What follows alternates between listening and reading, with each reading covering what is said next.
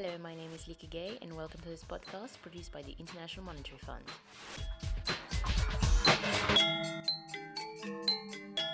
In recent years, the members of the East African community have been moving towards an ever closer union. Over the last seven years, the countries of the EAC, namely Kenya, Uganda, Tanzania, Rwanda, and Burundi, have agreed on a customs union and the beginnings of a common market. The next stop was meant to be a common currency. But against the backdrop of the euro crisis this year, EAC states will be looking at how ready they are for this brave new world of monetary union.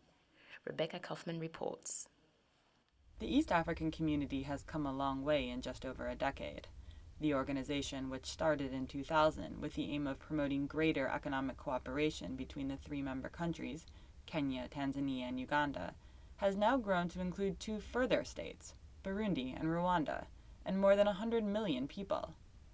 But now, with the crisis in the Eurozone as the backdrop, the International Monetary Fund and the EAC are going to take stock of how far and how well that process of economic integration has gone at a conference in Arusha, Tanzania later this month. Naoyuki Shinohara, Deputy Managing Director of the IMF, will be co hosting that gathering. We will discuss the macroeconomic uh, policies that are needed to support its market, how to maintain low inflation how budget can meet uh, critical spending needs without excess borrowing, and how to foster a business climate that promotes investments, productivity, job creation, and improved uh, living standards. Shinohara says the Arusha meeting will be useful in understanding the lessons the EAC should take from struggling counterparts in Europe. He says many of those lessons are obvious, among them, the need for prudent fiscal and debt management. I think everyone would agree on the importance of institutional mechanisms that enforce fiscal discipline to sustain a currency union.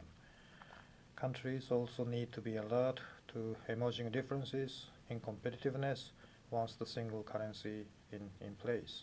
But Shinohara says that the crisis facing the European community does not provide the EAC with a straightforward blueprint. In the case of East Africa, some things simply don't apply, says Shinohara.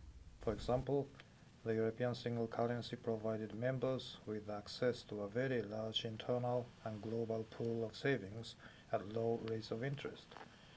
This allowed some countries to sustain large public and private sector imbalances for long periods. But the domestic savings pool is much smaller in East Africa. As a result, a single currency in the EAC would not result in the same macroeconomic landscape as in Europe and the risks would potentially be different. Aside from the dangers of monetary union, illustrated by the euro crisis, Naoyuki Shinohara also sounds another alarm bell. Africa, including East Africa, is projected to see some of the world's strongest economic growth in the next few years. But, says Shinohara, these projections could be threatened if policymakers fail to address the euro area crisis. This, among other issues, will be discussed later this month in Arusha, Tanzania.